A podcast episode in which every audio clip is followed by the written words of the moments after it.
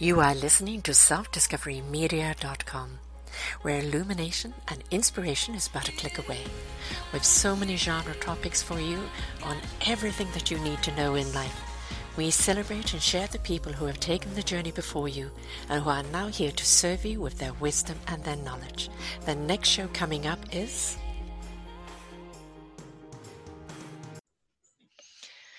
Good morning, good afternoon, and good evening, everybody. Welcome back to another edition of A Kiss from an Author.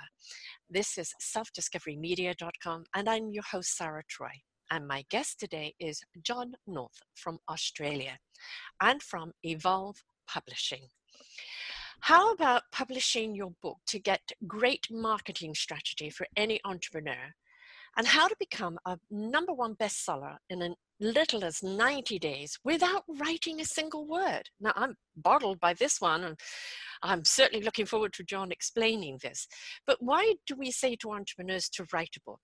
It has, it has become your calling card. It has become something that helps people identify of who you are, what it is that you offer, what kind of person you really are. Is there a synergy? And it is something that really is quite essential for you really to put out there today if you really want people to take you seriously.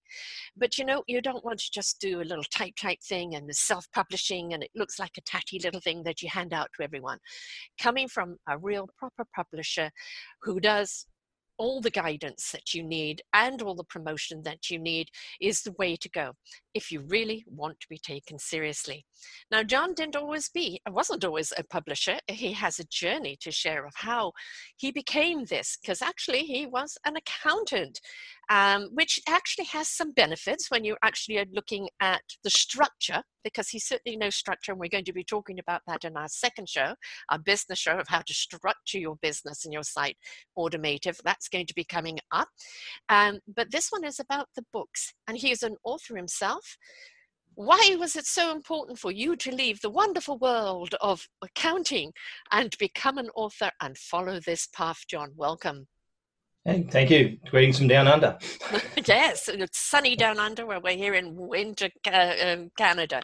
But yeah, we, we won't let the storms out there bother us. No, not at all. So, an accountant, I mean, that's quite a jump. You're normally dealing with numbers. You know, where did the words start coming out of you that wanted to get down on paper?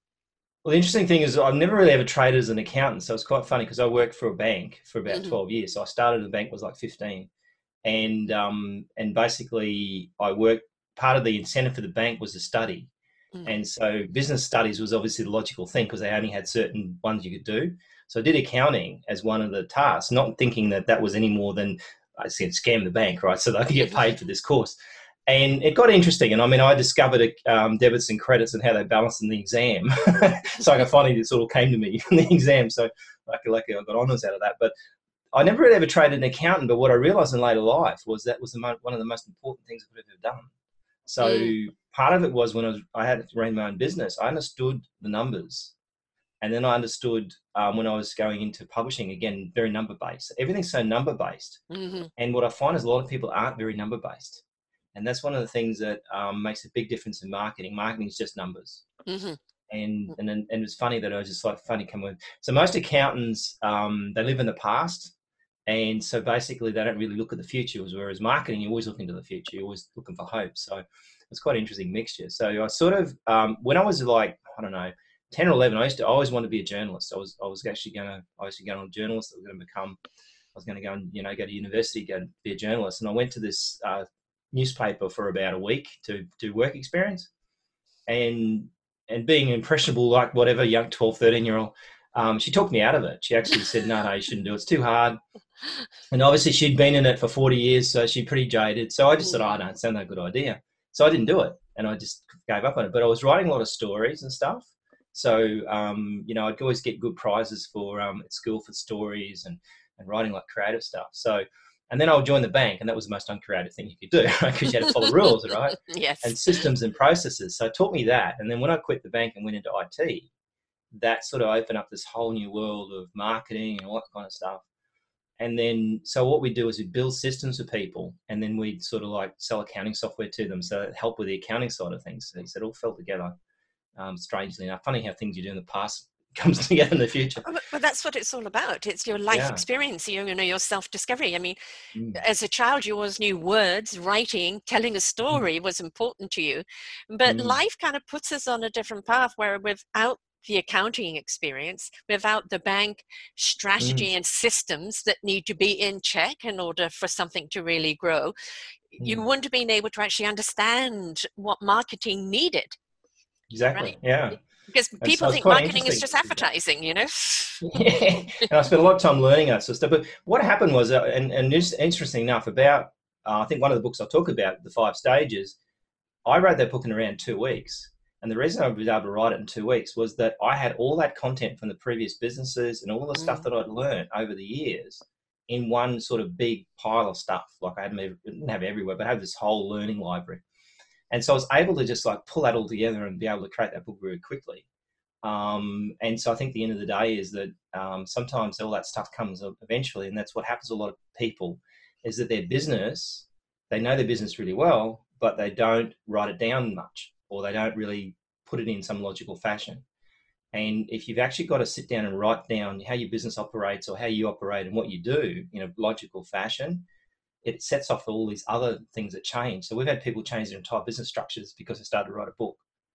Mm. So sometimes it's like a blueprint on your your business if that's the way you're doing it. So some people writing you know books about their life or stuff like that, but predominantly what we see is people writing to write books for lead generation for for for get, improving their um you know status in terms of the way that they look in the in the customer's eye. So those things are easy to write. So we always have a logic, logic and lo- legacy books. And what we find is that they come to us and they want to write a legacy book. And then we go, well, that's hard. Do you realize how hard that is? and they go, write a logic book. It's really easy, right? So you can write a logic book because it's all about your business, about the way you do things, and you can do that really quickly. As soon as you start writing a legacy book, you go, oh, I'm going to upset Aunt Mary when I write yes. this, right? And so, and we, I get exact same conversation with something at the squash courts the other day where she's going, I was going to just put out one chapter because I, I, this other person in my family will go off me if she finds out. And it's like, yeah, so that's dragged this thing out for years. Whereas mm-hmm. Logic Book could have been done in, in, you know, like three months, which we can talk about. But it was kind of like an un, un, funny journey because once we got into marketing and, and I sold the accounting, we, we actually started an accounting software business up and took over as MD, became the second largest accounting distributor in the world for Sage. And what happened was we learned all this marketing things. So I thought, we'll do it for other people. And what we realized was that the book was a missing piece of the puzzle. So we'd go out there and we'd try and create lead generation magnets and all this sort of thing for people, but we can never really nail them down to anything. That was great. And then we started writing books and then we realized putting the book at the front of the of the marketing, not at the back of it, made a massive difference. And so we just started focusing on books more than marketing as such, you know. So then it mm-hmm. became books first, then marketing, instead of the other way around. Um, well, because it is like a calling card, isn't it? You know, mm. it's um, you know, it's one of the problems we have today is oversaturation. There are so many people out there doing what you're doing, you know, not you mm. per se, but what people are offering. And it's, mm. you know, everybody, it's a competitive market. It doesn't have to be. You know, uh, mm. uh, you're not one size that's going to fit all. So you no. need to find your client that mm. really, you know, is on the same wavelength. There is a synergy there. How are they going to know that? Well, by reading your book, they're going to mm. know you know this person's addressing some of my issues in my business or i you know yeah. we're on the same wavelength here i really like what they're saying here and so mm. that relationship build which you need to have in any form of business has already kind of been established on this side of mm. the book um, mm. because you know what you're getting you know who this person is and, and what they're going to be offering you and now you can really start building that relationship in whichever area it's going so you know, gone are the days where it's here's my business card and, you know, mm. and, you know, let's get down to business. People want to know who they're doing business with today. Yeah, they need to know them personally. And the, yeah. funny thing too is when you talk about oversaturation, it's quite interesting. There's a, a, a sort of an old thing called articular track articular tracking system, whatever. So what happens is if you buy a car, you see everybody else with the same car. Yes. And so um, what's interesting in this marketplace is that the last time you sat on a plane, how many best-selling authors did you sit beside? And mm. chances are no one. Like, mm-hmm. how, how many best selling authors do you meet in daily life? Hardly anybody. And so, what happens is um, you have a situation where you think it's a lot of out there because you see a lot of it. but the general public, your customer, does not see that. Right. And so he thinks, wow, a book, you know, and and so it's a very different kind of perception from the other side of the fence. If you're dealing with, say, if you're writing books, like we wrote a book on how to publish a book, um, one of the things that you're going to kind of get into is a book publishing market. And so in that stage, you know, you might have a situation where, um, you know, you are going to see more of them. But generally speaking, most people don't know many best-selling authors. Right. So it's Yeah. pretty. mm. and and also you know don't you know it's like with, with podcasting don't go and do it for fame and fortune you know it's um you're going to reach the people that you're going to reach that are ready to hear and the Mm. same with your book it's you know you're not going to be jk rowling or the bestseller or deepak chopra or whatever else is out there Mhm. you know um, anthony robbins it's Mhm. it's a personal book on your work on you for your clientele should it grow should it be something that expands from that that is fantastic but if you're going Mm. in to be the number one bestseller um, your content is going to change isn't yes, it strategy. It's a vision strategy. And when we, whenever we talk to people when I go to do books, I talk to them and we go through the strategy call, and they always don't want to do it. There's two things the authors don't want to do. One is actually talk about what their book's going to be about, at you know, like strategy wise. They're, they're happy to talk about what they're going to write, but they don't want to talk about the strategy behind it. And secondly, they don't want to write their bio. Mm, Um, so they're shocking at writing bios. So usually, that's the one that you know we'll try and get them to help them do that because it's something they have to do themselves to a degree. Like people can write bios, but I really think that you have to really get into a bio yourself. And and and basically, a bio is not what you think it is. It's not about you as such. It's about how you help people. Yeah. It's a So mission really isn't bio. it Yeah, Mhm. it's it's not a it's not a resume. It's not a No. list of the things, achievements you've done so much.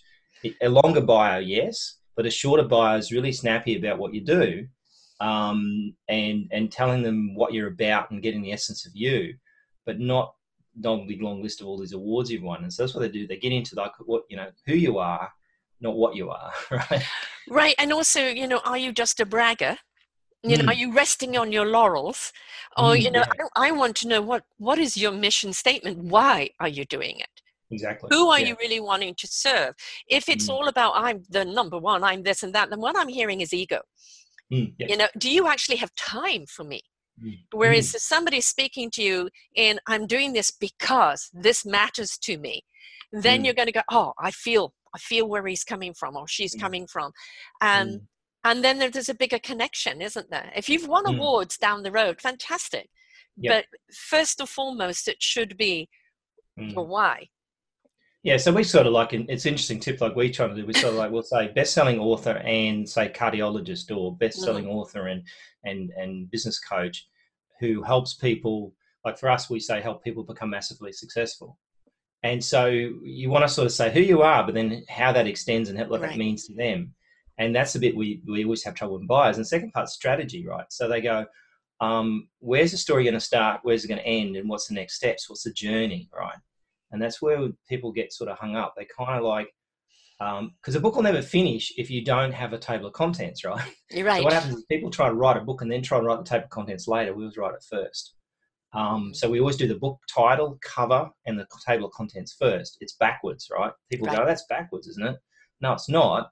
It's like a Tarantino, right? You know it's how it's, the story's going to end before you write the story, um, because otherwise you have no plan. And, and I can guarantee that any movies that are made are not written from start to finish right? Mhm. They they agonize over the end more than the than the start sometimes, right? yes And so it's, it's a very you know creative structure. And when people have never written a book, that's what they're going to do. They're sit there and try and write this book, and that's where the myth gets into it, where they think they need to lock themselves in a log cabin for. For, for six months and write this book, which they'll never do anyway, because they don't they don't they're not writers by by default. So if you're a writer, you get up every day and you write a blog or something, and that's you do every day.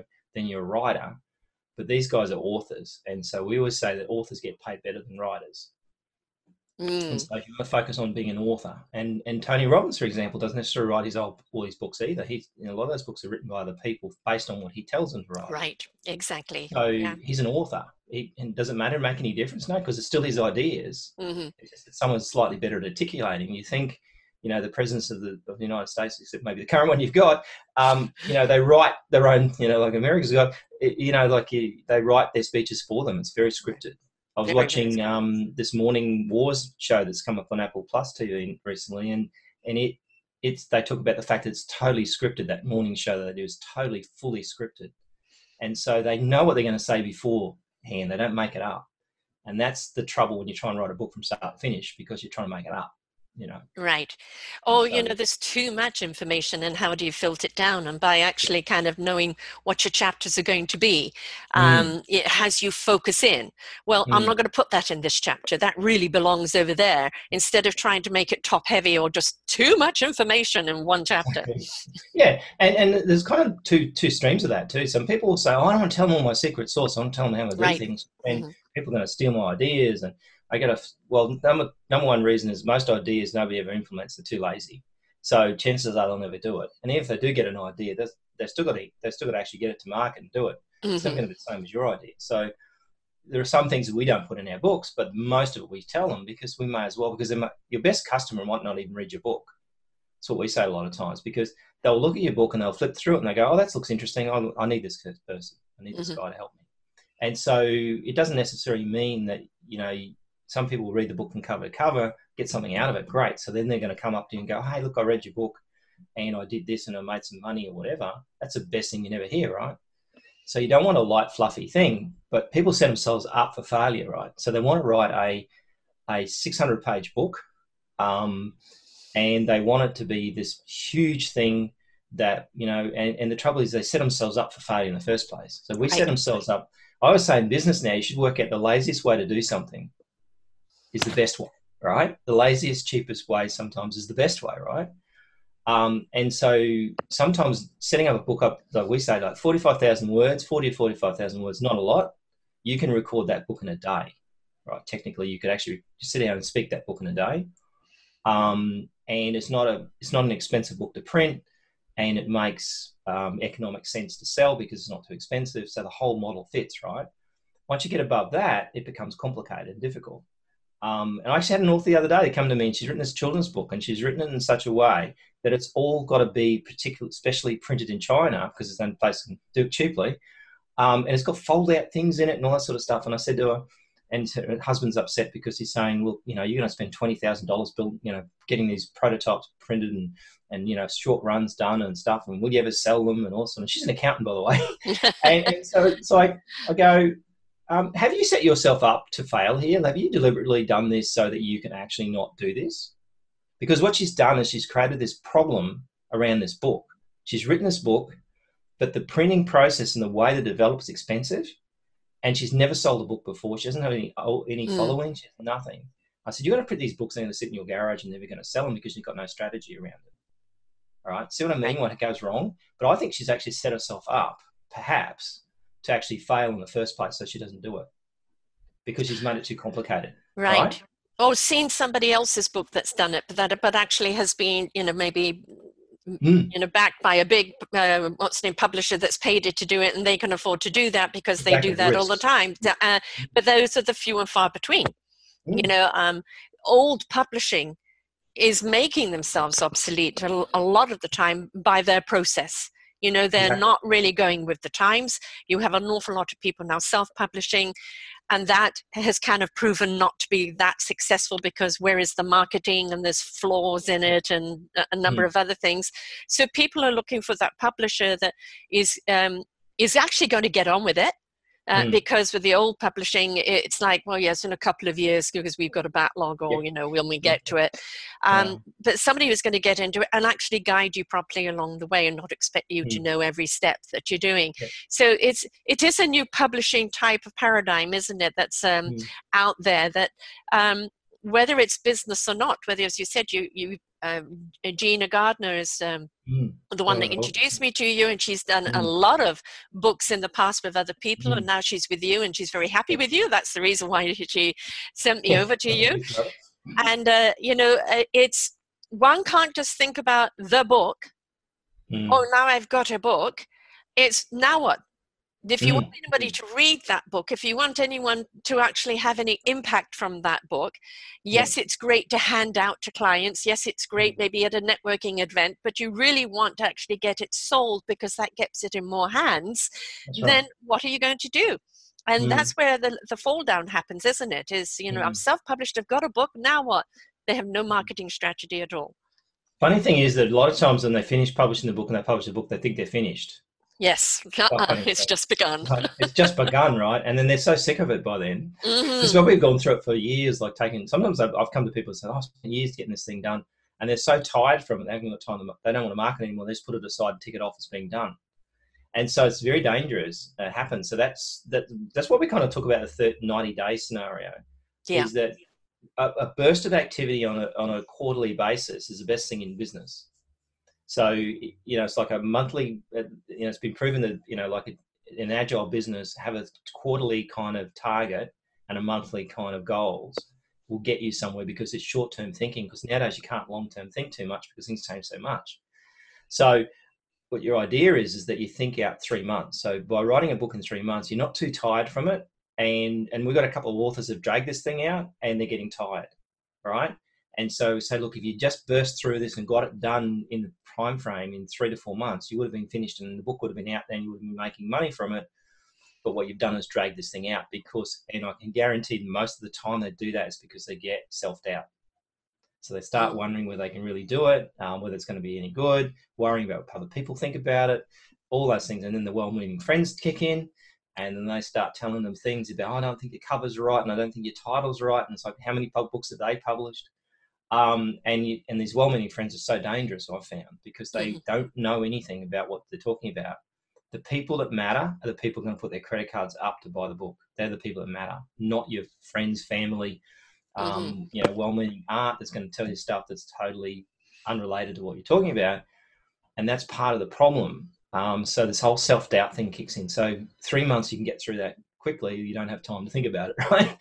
Um, and the other thing too is that the way that you create content, people think they've got to sit in front of a typewriter or a computer and write this thing from end to end. And what it you want to try is do rapid content. So recording your content yourself if you're a talker. Um, some people aren't talkers and they have to write it, but most people can talk out what they, they do in a logical way. Recording, transcribing, and not worrying about editing until the end.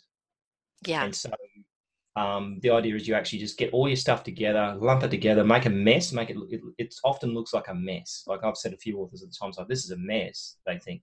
I go, no, it's not. It'll, it'll come together, you watch.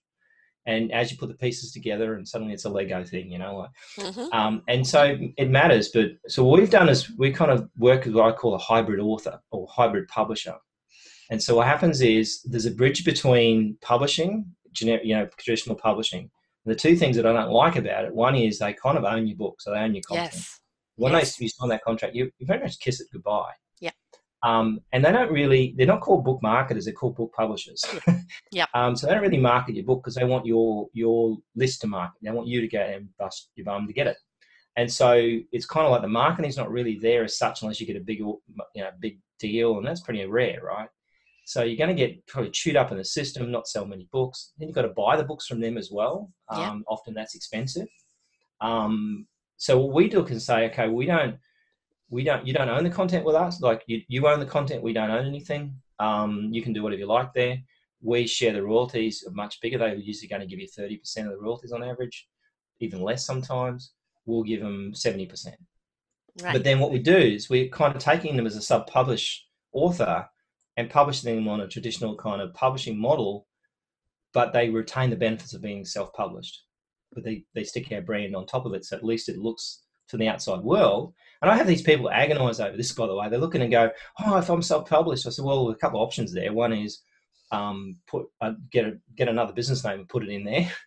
Um, but the reality is, the publisher can be anything. It's not um, and nobody looks anyway, right? Nobody picks up a book and go, I want to publish this book.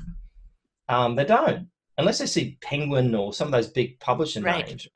People don't look and go, who's that? I'm going to look them up on the internet and research and find out who this publisher is before I buy the book. They're not doing that. So that's all stuff that you think is important, not necessarily important to the to your customer. What's important to your customer is what you can do for them, not um, who published the book. Yeah, Um, and and having interviewed an awful lot of self-publishers, and Mm. And I, I would say uh, men are guilty of this. Is always the black book with the red writing, yes, um, and you know it is so hard to read. and mm. really kind of unappealing. Um, yeah.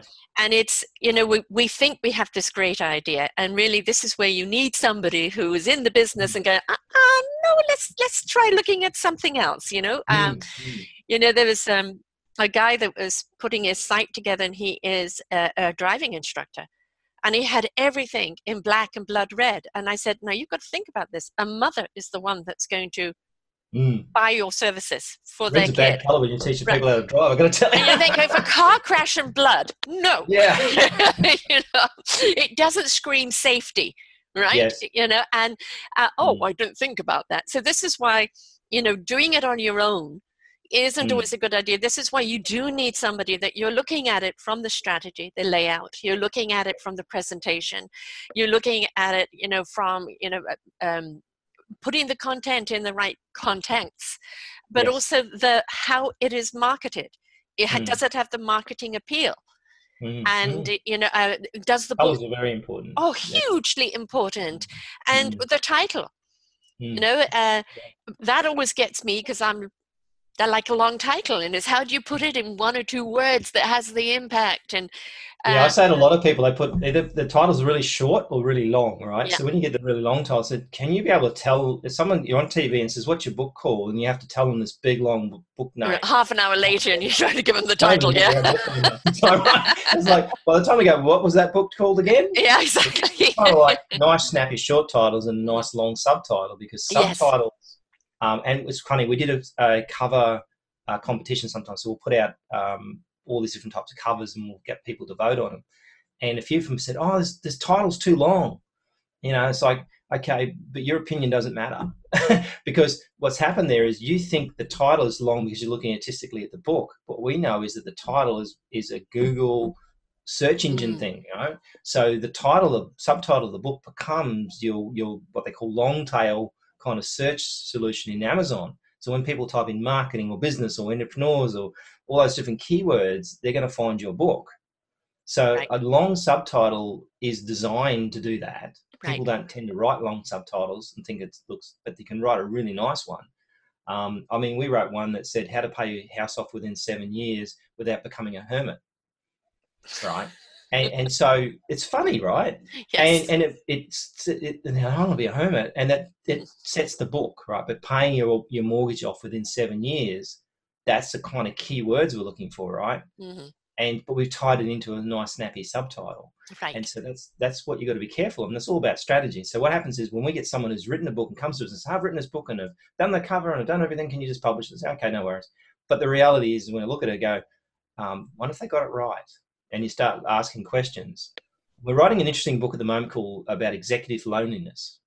Mm. And it's an interesting subject because suicide rates and everything are much higher in this in this field. And the, the, when we had this session and the and the author wanted that title, I actually said, okay, let's just reset things and talk about this. Is it is executive loneliness something that people Google?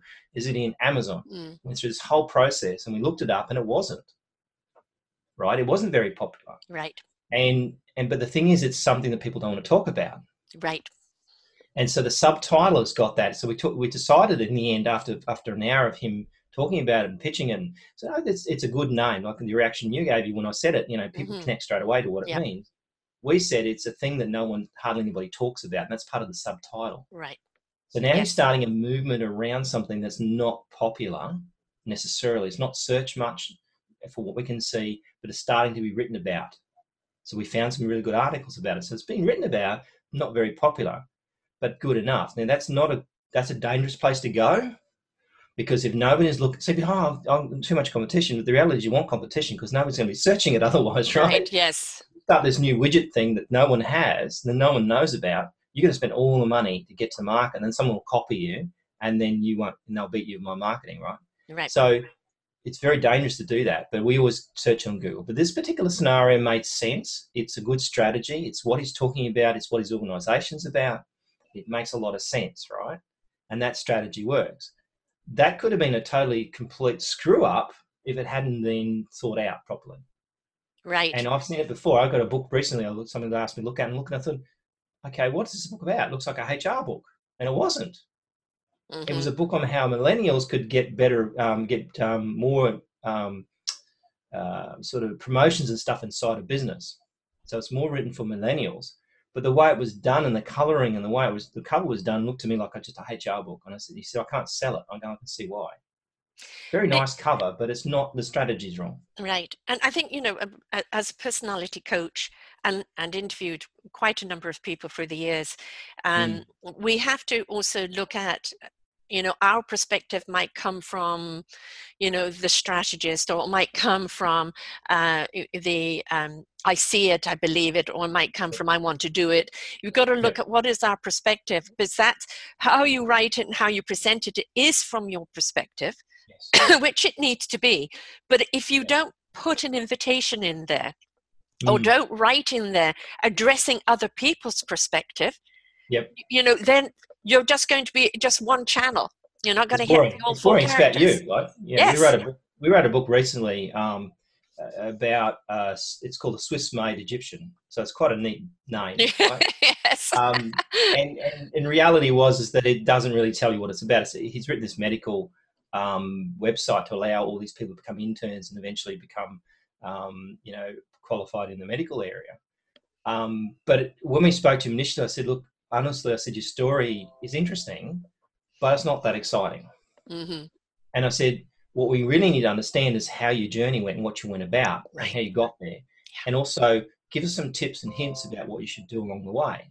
And so we build a success path into that actual book and that's something that we've seen a lot of. And I, I sort of learnt this off a of someone who's doing courses. And said he'd done thou- like he was involved in one of the biggest uh, wishlist member, one of the WordPress ones, and he'd sent fifty thousand courses. And he said the single reason why most people fail in courses is that they get overwhelmed, they give them too much information. Mm-hmm. And the second part is a journey is to know where they're going to and where they finish, you know, where they're at on the journey. And so what we found was that if you can actually like five sta- like we have, my book's called Five Stages of Entrepreneurial Success. We kind of broke it into five chunks of mm-hmm. pieces of the process. And what happened was we now very clear about each chapter, what it's all about, how you're moving, where you are in the journey.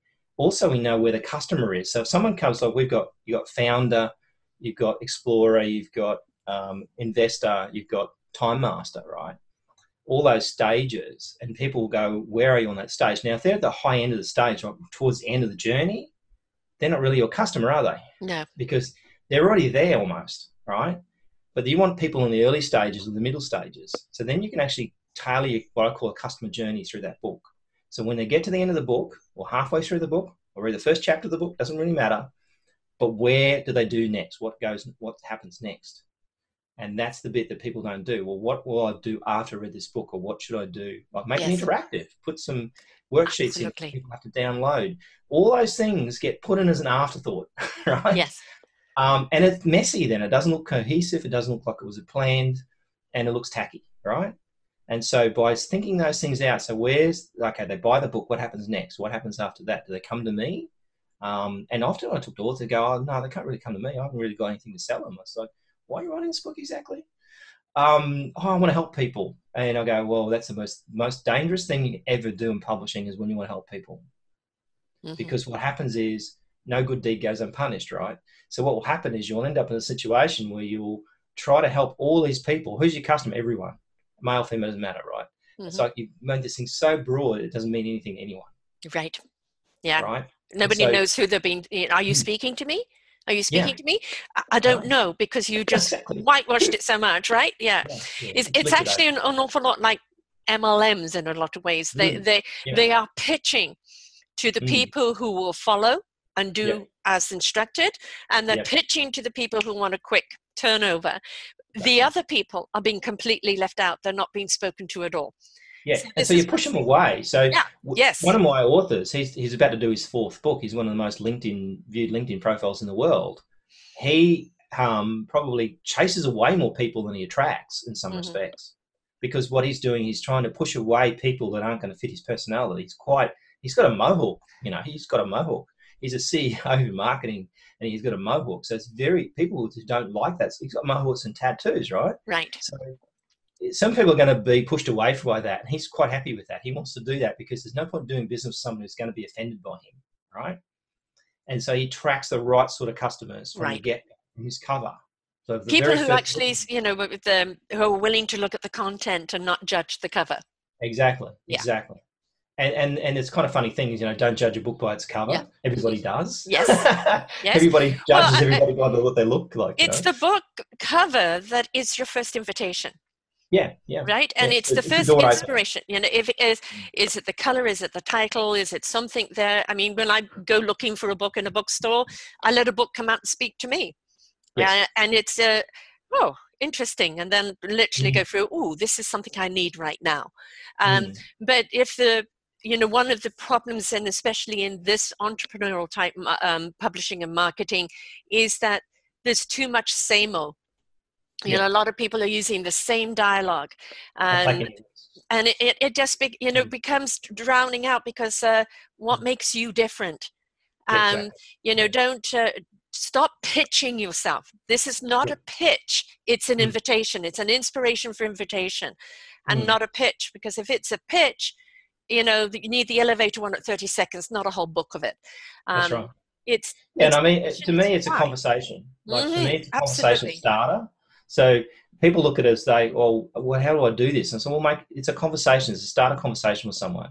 Interesting enough, in in um, in my iPhone for Microsoft emails, they don't call them emails; they call them conversations. mm-hmm, mm-hmm. Right. So the big and guys know call organic conversations here yeah exactly That's why Facebook's now investing heavily in the three their three messaging platforms, because and investing in encryption and stuff like that because they see messaging as the future, not Yes. feeds, not not Facebook feed. You know, they feel Yeah. that feeds will go away.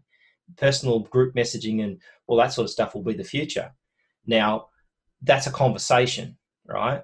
And people want conversations. They don't want to be pitched to necessarily. They No. want to know what's in it for them. So, you know, I saw a guy the other day. uh, One of my my um one of my friends who runs a squash court, and he put this. He shows he shows me his side of his car, and he says, um, "We're going to you know screen print uh, the car and get some business."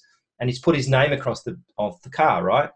And yes, the business name and the and the um, and squash relate because they're you know in that area. Right? It's local. But the reality was, I said, you you put your ego at the top. You put your name at the top, Mhm. right? No one cares about you until you care about that. They that know you care about them. Yes, And so I said, you put your name at the top, right? And yes, you will get some business, but the reality is, why didn't you put why you want to play squash? Right. Why you want to? Yeah. Um, why would you come to you? Why would you deal with you? Why would you start doing these things? And so you no benefits, no real reason to do business with you. And I think that's the classic mistake people do in books too. They'll I kind of put they'll overstate themselves, trying to make themselves look good when it's really they've got to make their customers look good.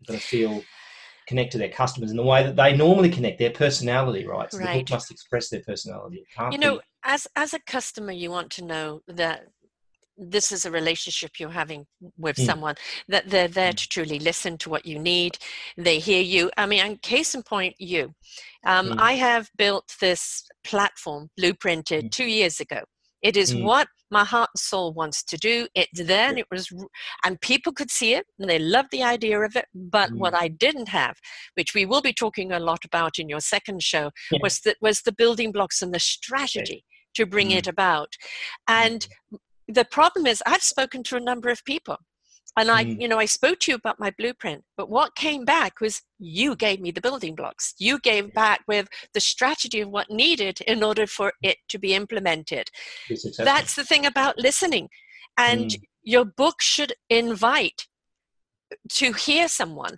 you know Mm. does it speak to me do i have when i put this books down an awful lot of questions for you Mm. because Mm. you've invited that conversation that interaction right Exactly. i feel you were talking to me Mm. can we have a further conversation because if if you don't do that if it's all about and i'm this and i'm that and ah da da it's about you it's not about your customer That's right. And I think you've got to remember that when you're talking to people. And I Yeah. think, um, you know, one thing I find with a lot of the people I like, so when I speak to someone that comes to me, the first thing I'm looking for is ego. Mm-hmm. So Mhm. if they've got a big ego, I'll, I'll tend to run away from them right because what happens is ego is dangerous, particularly in books. hmm So you need to put the ego at the door, and you actually need to be like for me. One of my, I guess, one of my superpowers is you can't insult me. right? oh So I darn it i was going to try right? Right? So the reason why is because I don't take anything personally, Right. right? and people can say things and and you know for example my book cover which i was trying to look around before is i put my face on the front cover for a reason originally i never really liked it and some people when, this is a big one actually people some people can handle their face on the front cover and people some people can't mm-hmm. and we've seen this quite a few times where they'll put it up there and they go no no just take it off i don't like it don't look like looking at myself and and that's that's an not an ego issue that's a that's also a um, sort of a, a you know, problem with you with the way you perceive yourself. Mm-hmm. But when I was looking at the book cover, it wasn't about that. It was standing the photo. I wasn't happy with the photo, but the reality was is that the strategy's changed now. So we okay. actually worked on the five stages, and we put a five stages image up there. So originally, Tom, I put the book cover up there because I didn't have anything to sell. So right. one thing interesting, we changed the cover to suit the strategy ongoing. So it doesn't mean the cover can't change. It's fiddly to change. It wasn't too bad. But the reality was we changed our strategy. So we, we I took my photo off because it's not important anymore. I'm not important on the front cover anymore. Right. Right. It's not ego. It's mm-hmm. not being insulted. It's I'm not, not important. The system's important. Yeah. And so that's the thing. And and people put their faces on the front cover, and they sometimes it's horrible when they take the photos, right? Yes. Like because they want to put their because ego puts them there. Yeah. Right. So don't put your face on the front cover if ego doesn't put you there. Right. So Chris puts his face on the front cover because he wants people to see who he is and what he stands for from the get go. So it's not ego so much that puts a face on the front cover. It's because it's a strategy around his right. photo. So yes. yeah, so it's dangerous. So ego is the worst, most dangerous thing you can do in publishing, um, because ego they make mistakes in decisions based around ego. What will people think of me, right? All these things that come out of that ego thing that are actually dangerous. Um, and, so, and you know, as an as an interviewer of authors, you know it is not marketable um, no. you know i've interviewed people where i really have liked the content of their book mm. but they kind of misrepresented themselves you know, mm. is this book Did you write that book? person? Exactly. Maybe they didn't write that book. yeah, exactly. And it's uh, it's the same with websites. You know, mm. does your site mm. when somebody goes in and go, yeah, this is you, yes. right? This is you because ultimately you are mm. selling yourself and what yeah. you have for this person. So it must always represent you. Don't have it misconstrued it. But, not trying to be something else. Like that's the trouble. Yeah. People try to be something else. You can only pretend so long. So that I've seen websites where you look and go, this is nothing like what they are like. No. No. Nothing like what they, they do yeah. or say. No. And why? Because someone else did it because they thought that was a good right. way to look and you know it's the trend to look this way and the trend to look mm. that well you're going to be out of that trend in two years and you're going to have to cough up more money to have it all redone again exactly um, right. so you know save yourself some money and go with something that really is going to test more the, uh, of time that, that it's really going to grow with time right and you know it's it's sad when you've got some great content and and the ego mm. you know i call them the grandstanders mm. it's not a two-way conversation it's just mm. basically them for the mm. hour and you manage to get a word in now and again. exactly and, right. and, I call them show ponies. We call them show ponies in Australia. right. No, that's a, it's a good one, you know. Um, and the, th- the thing is, is that they didn't start off that way. You know, I, no. I say that they started off with the great content and everything else, but because of their popularity, they mm. started drinking their own Kool-Aid. And that's where the ego started stepping in. And you've got to be very careful with that because, yes. you know, um, if you're putting Use out a book, it's there everywhere. Yeah. yeah. well, if you're putting out a book, whether somebody picks it up today or picks it up three years from now, you want to still be consistent. You can evolve and yes. grow, but the core of who you are and what you stand for should mm. always be there, and not now you're too important to talk to anyone else. Mm. Yeah, I mean, I, I spoke to a fairly a, a granddaddy of the internet marketing yesterday, and it was a conversation, and he was so relaxed and he was so open and and and I looked at him and thought, well, this guy's genuine, right? I really mm. liked him because when I had the conversation, and I've had conversations with some of these guys, like he said, oh, you know, very different. He said, I do what I say. Yeah. Right. Yeah. And I said, well, that's refreshing to hear because a lot of people tell you stuff and then do nothing. Right. And I was very encouraged by him because I felt he was open, he was he was honest, he was real. And some people just think that they've got to behave a certain way. Yes. And and the show ponies in our life, they work, right? if you look at some of these big guys, like that, they have big followings, people follow them because they basically kind of um, stand out and they, they get people to react and have opinions. But that doesn't grow you necessarily as a. You know, the thing is, is most people go into something because in their self discovery, um, of, of things that they've learned in life they want to share with others. Mm. You know, they've Mm. acquired some skills and some tools, and it's now become their platform and their purpose in life, and they want to share it. And then Mhm. all of a sudden, it you know it becomes more about them than it does about the service that they're giving other people. And I think you know if they they're being mindful, but I also think being mindful is first and foremost, but it's also being connected to heart. You know, Yeah. the moment that your heart becomes disconnected, you've forgotten why you're doing it. Yeah. And you're putting out this book, yes, as a marketing ploy, um, yes, as a way of getting new client, uh, yes, as a way of giving a service to people, but Mm. kind of keep some humility Yeah. in there, and you know, and that it's always got to come from the heart because ultimately, whatever your popularity is on the surface, if there isn't a heart behind it, you're going to get forgotten. Mm, exactly. Yeah. I've got a client we've just published a book course called Energy to Lead. And she, we spoke about this book three or four years ago, and she started it and she dropped out of it. She just stopped doing it and she wouldn't finish it. And it's taken her three or four years to get to a point where she was ready. Yes. Right? And now when I read the book, it's it's it's much, much nicer. It's a better feel. It's all about the way she wants to talk. Before was too logical. She was talking too logically. She didn't really I don't know, it- it Attached to it. material as, as well as she thought she did either. So Mm. it took a couple of years to actually get her head around what she really was about. And that's the one thing about books. eh, I'll tell you, it's a it's a litmus test to your own business model, the way you operate, the way you think. It's it's the best business plan you can ever write. Yes, yes. So, You know, you there's know? there's an author called um, um, Ricky Rusky. He's a, a pilot, and he wrote a Mm-hmm. wonderful book called uh, Just Two Choices. You know, he says like the engine is on, the engine Yeah. is off. You're going to react accordingly. And you know, you talked about diagrams. It's a very thin book, and it's a very to the point, and it's Yep. got the diagrams in there of simplifying, and it's Mm. it's just a very logical, simplifying, thoughtful book, beautifully colored and Yes. straight to the point, but keeping it light. And he is this person. And that's the Yeah. beauty of it. You know, when you're interviewing, I want the person who's written the book to be the person, right? Mm. And not um, a different image of it. And I think that's the thing. If you put yourself on the page, in, in not from the ego standpoint, but from the Mm. sharing of that information, you know, it Mm. will pour out.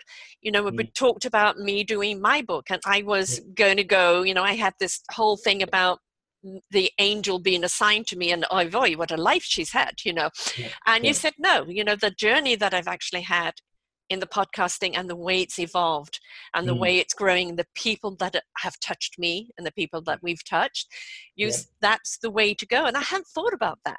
And, you No, know i no, thought that would be book two not book one. So You're this exactly is why we need someone like you to Mm. you know put us on the right path.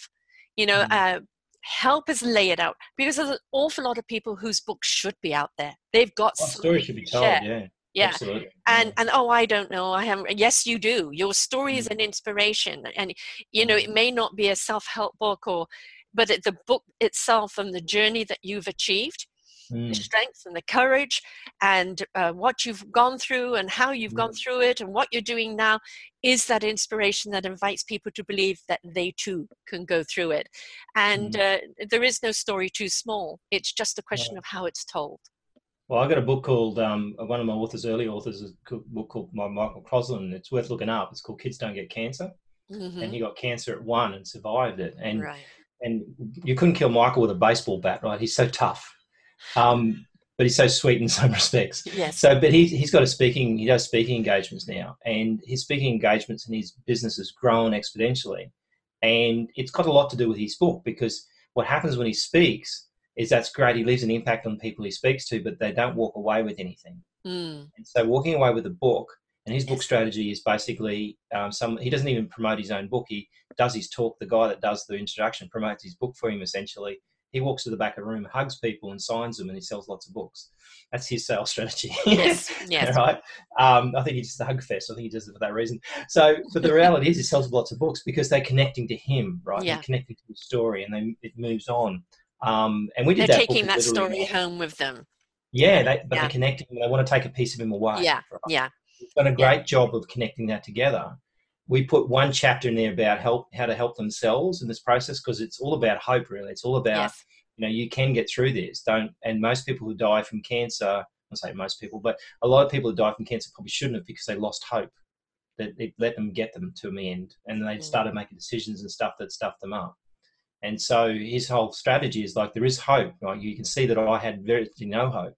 Like he had a one percent chance of surviving this, at one, Right. and he got through. And he's had heart attacks and all sorts of stuff over the years. But the reality is that there's hope there, and that's what he's trying to get out. And and he goes regularly goes to hospitals and sees sick children that actually get hope.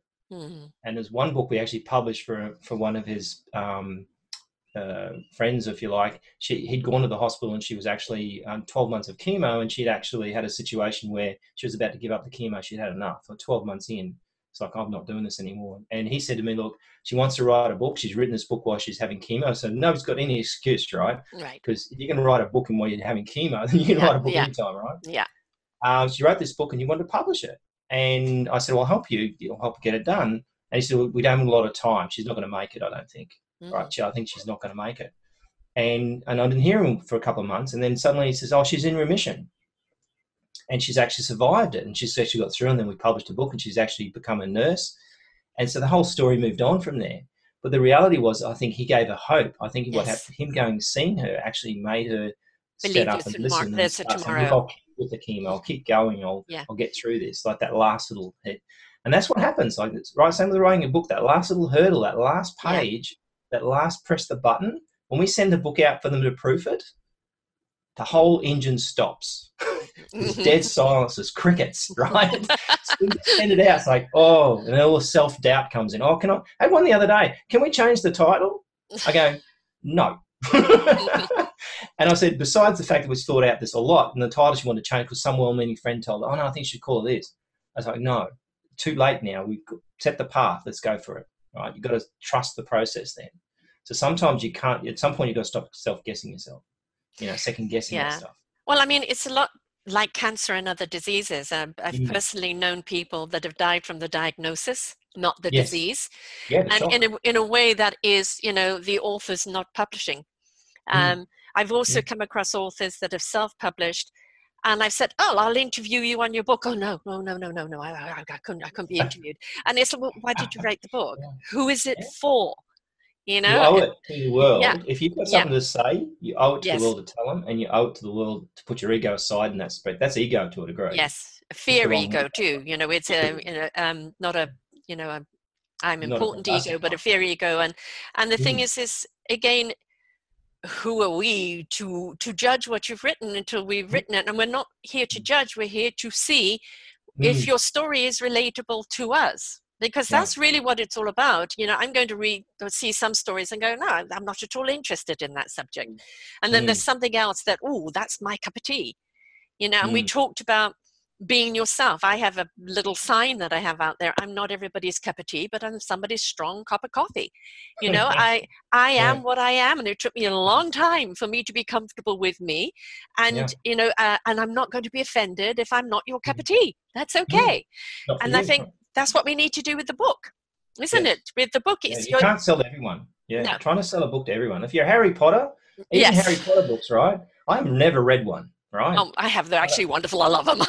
I'm the mean, so you're passionate about it. I didn't even. I, I watched the movies and I, like, I've got some of them. It doesn't do do anything for me. I don't know why, but it doesn't do anything for me, right? And so I'm not their market. That's okay. Right. That's a lot of other people, Yeah. right? But doesn't mean they're sold to everyone. So if she sat there and got upset, geez, you know, these people didn't like my book. There's also people that don't like stuff. Like you can't have seven billion people like the same thing. Yeah. So I think the thing is, you got to, you know, you got to be realistic so that your book is written for one person. So when we write, when we tell people to write a book, go, can you write the book to one person, right? Not the masses, just to one person. If possible, put Yeah. their photo up while on Yeah, exactly. Who is this for? You know, it's um, you know, I, I with with the podcasting, you know, people say to me, Mm. "How many people listen?" I said, "All those that are ready to hear." Yes. And it's the Yeah. same with the book. All those that are ready to receive your message. It's Yes. not for you to know who, where, Mm. or what, unless they happen to reach out to you and say thank you. Half the time, you'll never know who's Mm. read your book and how it's changed their life, um, unless it's something where they come back to you and hire you uh, because of the service that you have. But you don't do it for that reason. You do it that if it can help one person, that's one person that's been helped that wasn't helped before. Exactly. One thing I there's a good tip for authors if they get stuck because people like to pull people down, right? They like right. To, yes, of course. Right. And so what they'll do is they'll say to this magic thing, "How many books have you sold?" Mm-hmm. All right? Mm-hmm. And everybody goes, "Oh, if they know, they'll tell them." But some people don't really quite know, and they'll fumble with the answer. I say to them back, "How much money did you make last year?" They go, "That's a personal question." I go, "You just asked me a personal question. I'm a professional author. You asked me how much money I earn. Mm-hmm. Um, isn't that a personal question?" Yes. Yes. and they go, "Oh, good point," Mhm. and they'll let it go mostly. Yeah. Right. Yeah, mostly unless they're antagonists. Yes. yeah, and I'll push through. But the reality is, okay, well, tell me, tell me, give me a look at your balance sheet. Let me look at how much money you made last year. What's in your bank, right? So those are all Right. personal questions. I said, you Yeah. just ask a personal question, yes. right? Yes. And I think that's the problem is that some people will back down from that. Oh, I didn't sell. I'm not good enough. I didn't sell enough books. So it's not about if you sold what, like in some respects, I believe that when Michael went and saw this girl, I think it was via his book. So his book saved a life, probably. Yeah. All right. Yeah. One life doesn't matter. One life's good enough, right? You And, and that one life. light now is a beacon of hope for others. And that is Exactly. what we need to look at is what is the ripple effect? Yeah, one Right. thing. It's one person. Mhm. You change one person's life. That's good enough me. in Yes.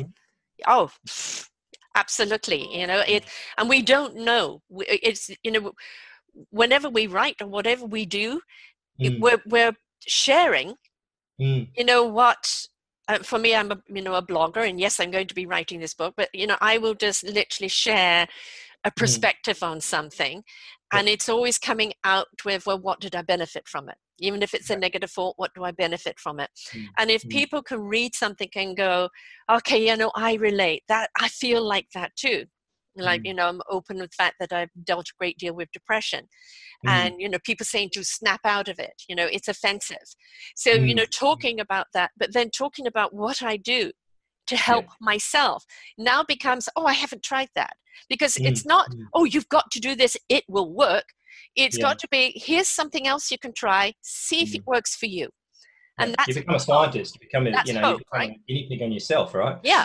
Because yeah. nobody knows everything. No and are we meant to no that's why there is a library of books there isn't Mm. one book that you know that speaks to all not even the Mm. bible sorry folks exactly right.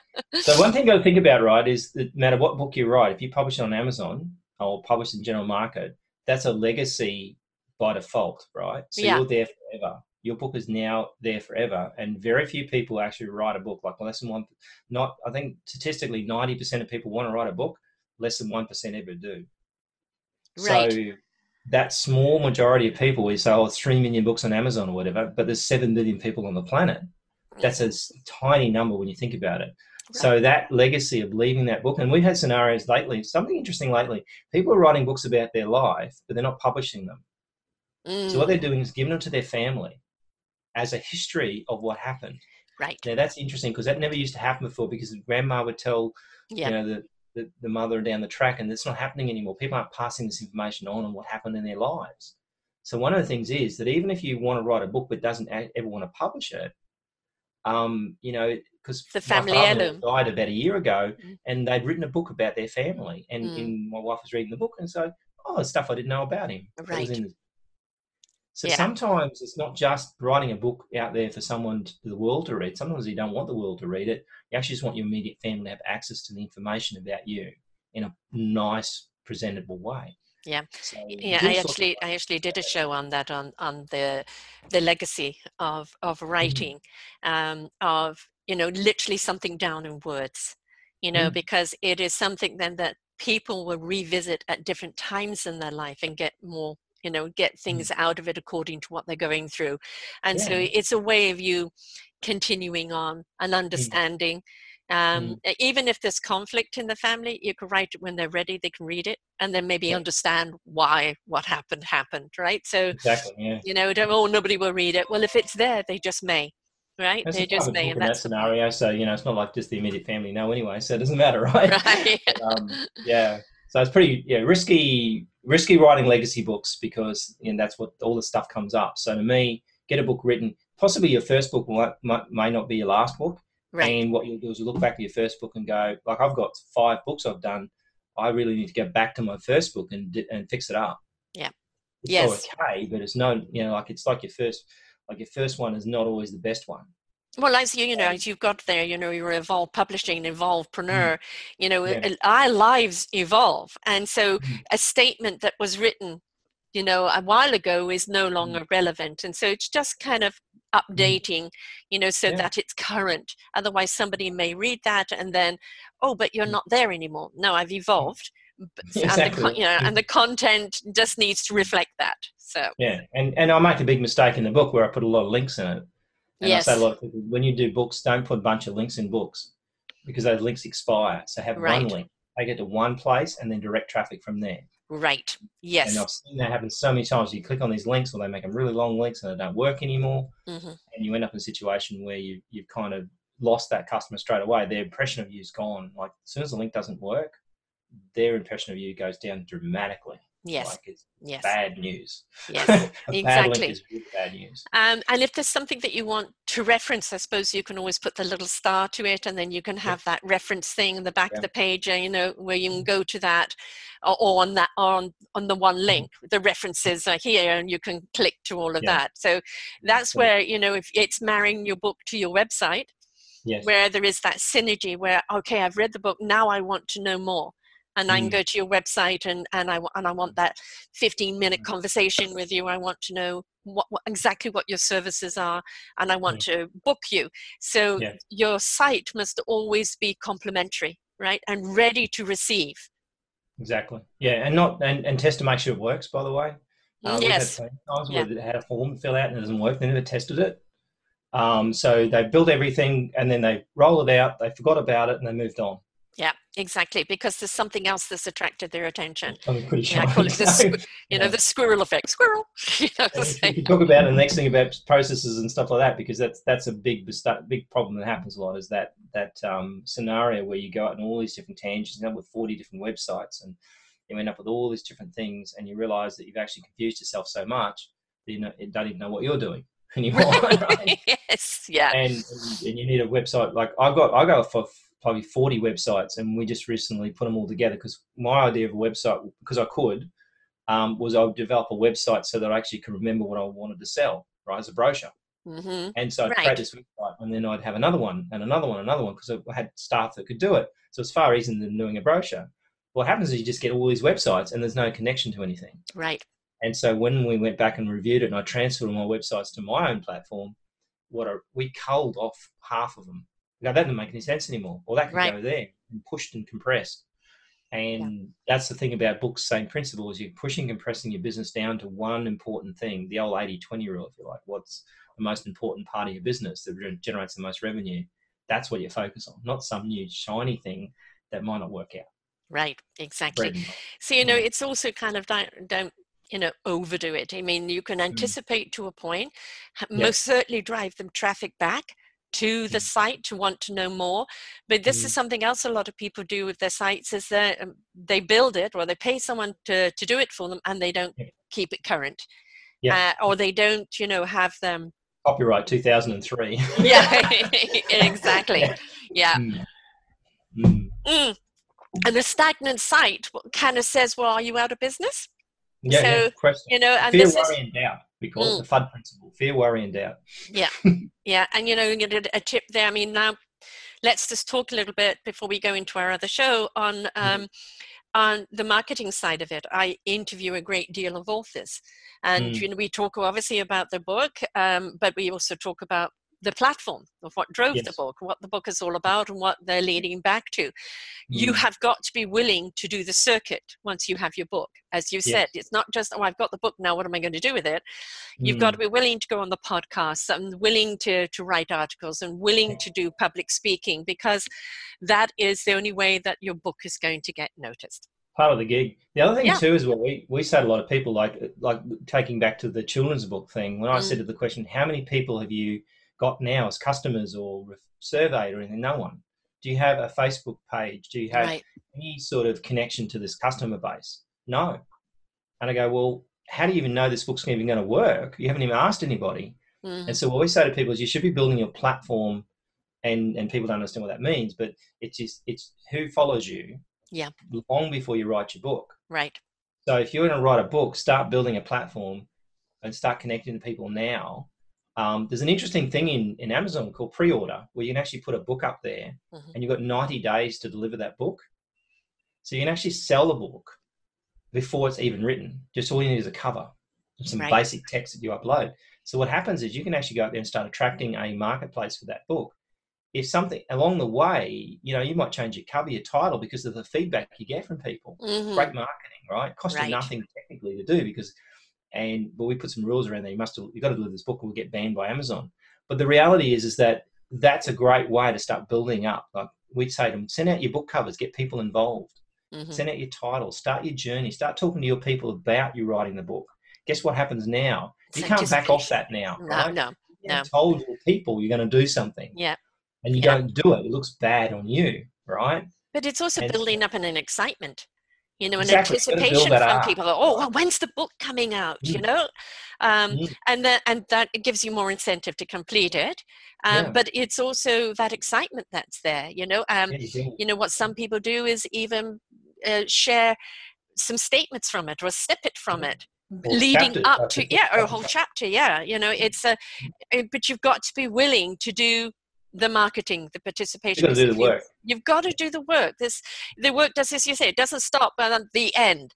You mm. know, it, that was just chapter one in the process. A small step in the process of publishing the book, exactly. And I yeah. think that's the thing you have got to kind of be prepared for. And I think what happens is getting that that story right and getting that customer base to start with ready to buy by the time you get there. So you look at any like movies are the best one to look at. Star mm. Wars, which is coming out in a couple of weeks' time, they started that story a year ago. Mm-hmm. Right? They started marketing that, um, like the Avengers movies marketed a year out.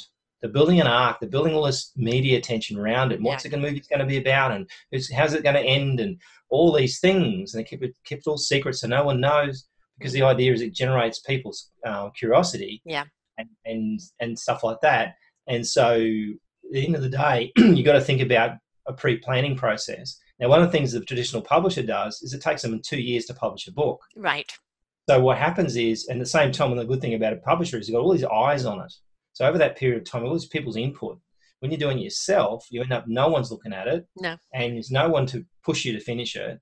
No one checking on what you're doing. So what happens is you really on your own sort of journey. If you're really good at that stuff, great. If you're good at project management, most people aren't. So what they get it finished in time, it comes up haphazard, and then they go cheap on something like the cover, and so all those things fail in the process. But uh, two years out, the publisher will start promoting that book. So that's coming. So that's the mm. thing you got to remember is that you, you don't just suddenly, it's a snapshot in time. Hey, hello, everybody, I've written this book. And it's like, um, what book? yeah. and, and, you've lost that chance of actually right. having that, that build up to it. Right. So, yeah. Mm. Yeah. And, you know, the thing about writing the book is you know put your money where your wisdom is you know mm. you, you've written this book pay the money and that is going to make sure it's done properly that it's going to reach the right people that it really is going to be something that represents you and that you're proud of mm. you know and we're inclined to kind of go cheap sometimes it's all we can afford okay yeah. but you know the thing is it's like with anything else is that this is an investment Mm. And the return might be that it's just a book you want to get out there and sell, mm. you know, or it's a giveaway. But the whole point of it, it is an extension of you. Um, mm. You know, people keep asking me for my book, but what's your story, Sarah? You're always mm. sharing everybody else's story. What's your yep. story? And we say a great deal of the time when you are successful, but people would like to have a book because, in some way, it's a little validation mm, you know, mm. of who you are, that you yeah. are actually a, a printed author. Mm. Um, and so one has to look at the reasons of why you're doing it and what you want from it, and which means also you need to invest in it. So if mm. somebody wants to publish a book, what is your process that you do with them? Um, so basically, what happens? We wrote a book called "Book Publishing Secrets for Entrepreneurs." So I'm going to try and show you that book without having too many problems with the screen. Um, and so that book we wrote was designed around, and, and in that book we wrote everything um, about the process almost. So we actually have because it's what we have the conversations with the clients with on the normal way, right? So we kind of wanted to train them. Right. So normally what happens is we have that conversation. So we usually have an appointment. They go to our website and basically they book an appointment. And we have a conversation. We have an hour's conversation, no obligation. If there's a fit and and there's a, you know they can afford it, and there's a and it makes sense, then we'll go to the next comp and we'll we'll talk about how much money it's going to cost and all that kind of stuff. Right. But the first part's just a conversation because um, most author, most publishers will take on submissions for books and read the books. I don't want to see the person. I want to talk to yeah. the person. The book doesn't matter to me so much until I can talk to the person, figure out what sort of ability they've got to sell this book. You know, what do they want? What's their story? What are they trying to put out there? And then how can we help them get where they want to be? And and back to that children's author, she said to me, I said, what do you want to do? What, what's the reason for doing this? I want to publish a book. I said, well, why are you making this so hard for yourself? Yeah. Just do a book, publish one book yeah. And then move from there. Publish a simple book. Mm-hmm. Like just get it done. Then it's out of the way. You're published author. Then you've got the credibility to then start doing this bigger book and fancier book. Then yeah. you build your market, and that's the thing you've got to be careful of. So having the conversation with someone is very important to me to figure out whether there's a fit and they're even going to get on, right? Well, yeah, because um, if, if, if we, you know, again, that synergy is the same with your clientele. You mm. want people to read this book and go, okay, this person's talking to me. I now want to reach out to them. It's the mm. same with you and the clientele of your authors. If yeah. you're both talking it from different angles altogether and not meeting in the middle, how can yeah. you represent them? Yeah. How can you guide them? So there has to be a synergy. You can't have a rule too. If they make the appointment, they show up yeah. If they don't show up and there's a good reason for not showing up, great. If they don't do it again, show up second time. Right. My kind of litmus test is if you can't book an appointment and show up, then how am I going to get you to do anything? Right. Yeah. I can't get you to do that. And we have people do that all the time. Like, and I was like, oh, no, because I know you won't show up. You won't do what I ask you when I have to ask you to do stuff. When you have to write that bio mm-hmm. or give me the feedback on the book or check the formatting, I know you're not going to do it because you can't show up. right. And um, so you don't, you know, paid or not, you don't want to waste your time. You rather put your no. effort in the people that are serious, and that's really how we should do all our businesses, right? Yeah, you know, in all of our businesses, that's the thing is you want to serve the people that want to be served, and that yeah. means participation. Mm, right exactly. and if you're not mm. willing to participate in the process if you're not willing to listen learn mm. and apply then you're not going to get the results you want and that's in every aspect yeah. so um, how do people reach out to you uh, pertaining to the authors? So probably evolveglobalpublishing.com. Um, if they want to check me out, johnnorth.com.au, those two sites. Both have got appointment buttons to click on. um, right. And so basically, we don't really take forms as such because we found the forms don't work. People fill out forms mm-hmm. for the hell of it. So we just say, look, book an appointment, and we'll ask you a couple of questions on the way, and then we'll go from there. Right. So that's, but evolveglobalpublishing.com has all our authors up there, all our books. They can see what we've done um, and a few testimonials about these authors and they what they've done. But it's more about having a look at their body of work um, and seeing whether there's a fit into what they want to do. And we've published books from one angle, one end of the spectrum to the other. Like uh, we've done children's books, we've done all sorts of you know interesting books on the other end of it, which we can't talk about. Um, you know, like there's lots of things that books we've done. So it's not like we've done one sort of book. Right. Uh, we've probably done. We've been involved about 350 books, but I've published about 100. Mm-hmm. And so, you know, it's, it's, kind of like you got to feel for us as well. So if you don't yeah. feel it fits in your market, then don't book an appointment. Right, exactly. you know, like that's what this show is all right? about. So do you do you get him? You do you like what he's saying? Mm-hmm. Then reach out. And so that's John yeah. North. Um, is that dot com au? AU, yeah. yeah. Yeah, so it's johnnorth.com.au for Australia, and uh, and it's evolve global publishing.com com. Yeah. The dot right. au will work as well but dot com's easiest. Right okay. And uh, you know the book publishing secrets i mean they're all right here. All you have to do is mm. just put john north in here at self discovery media and you'll see his shows. But uh, the next show that we're going to be doing which um, i invite you to go over and listen to is actually the one on um, the evolvepreneur on actually uh, the structure of building a formatted site. Just give a little window of what we're going to be doing here and invite people to come over and listen to that one. Cool. Thank you. Thank you so much for your time. Okay, so it's uh, this is all about your business that we're going to be doing about and what you can do for people other than just the publishing, also in the mm-hmm. structure of the building of the site, automating, building that site that when you have sold your book and then people go to it, they can actually see, you know, mm-hmm. professionalism, uh, easy easy um, stages for people to go through. And that's what we all want. We really want to have the time to actually work with the client and not all that background stuff that is tedious time. So you automate all of that. So please come on over to, to listen to that show. You will find it here on this link. Again, you put in John North under Self Discovery Media or on discoveringcommunities.org. And he's one of our mentors. And you will find him uh, and all that he offers you in all of the programs. So thank you very much, John, for this uh, first show, and uh, look forward to the second show and discovering all the other stuff that you do. Cool, no worries. Okay, folks, don't forget mentors membership go and check it out check out also what he's doing for us because if you're in business there's some things that you need to know in order to be actually able to serve your clientele so until next time bye for now we hope that you enjoyed the show to find many more shows of inspiration, please go to selfdiscoverymedia.com podcasts and you will see an array of shows to choose from. Please do visit our www.discoveringcommunities.org and see what else that we have in store for you. Do enjoy our next show.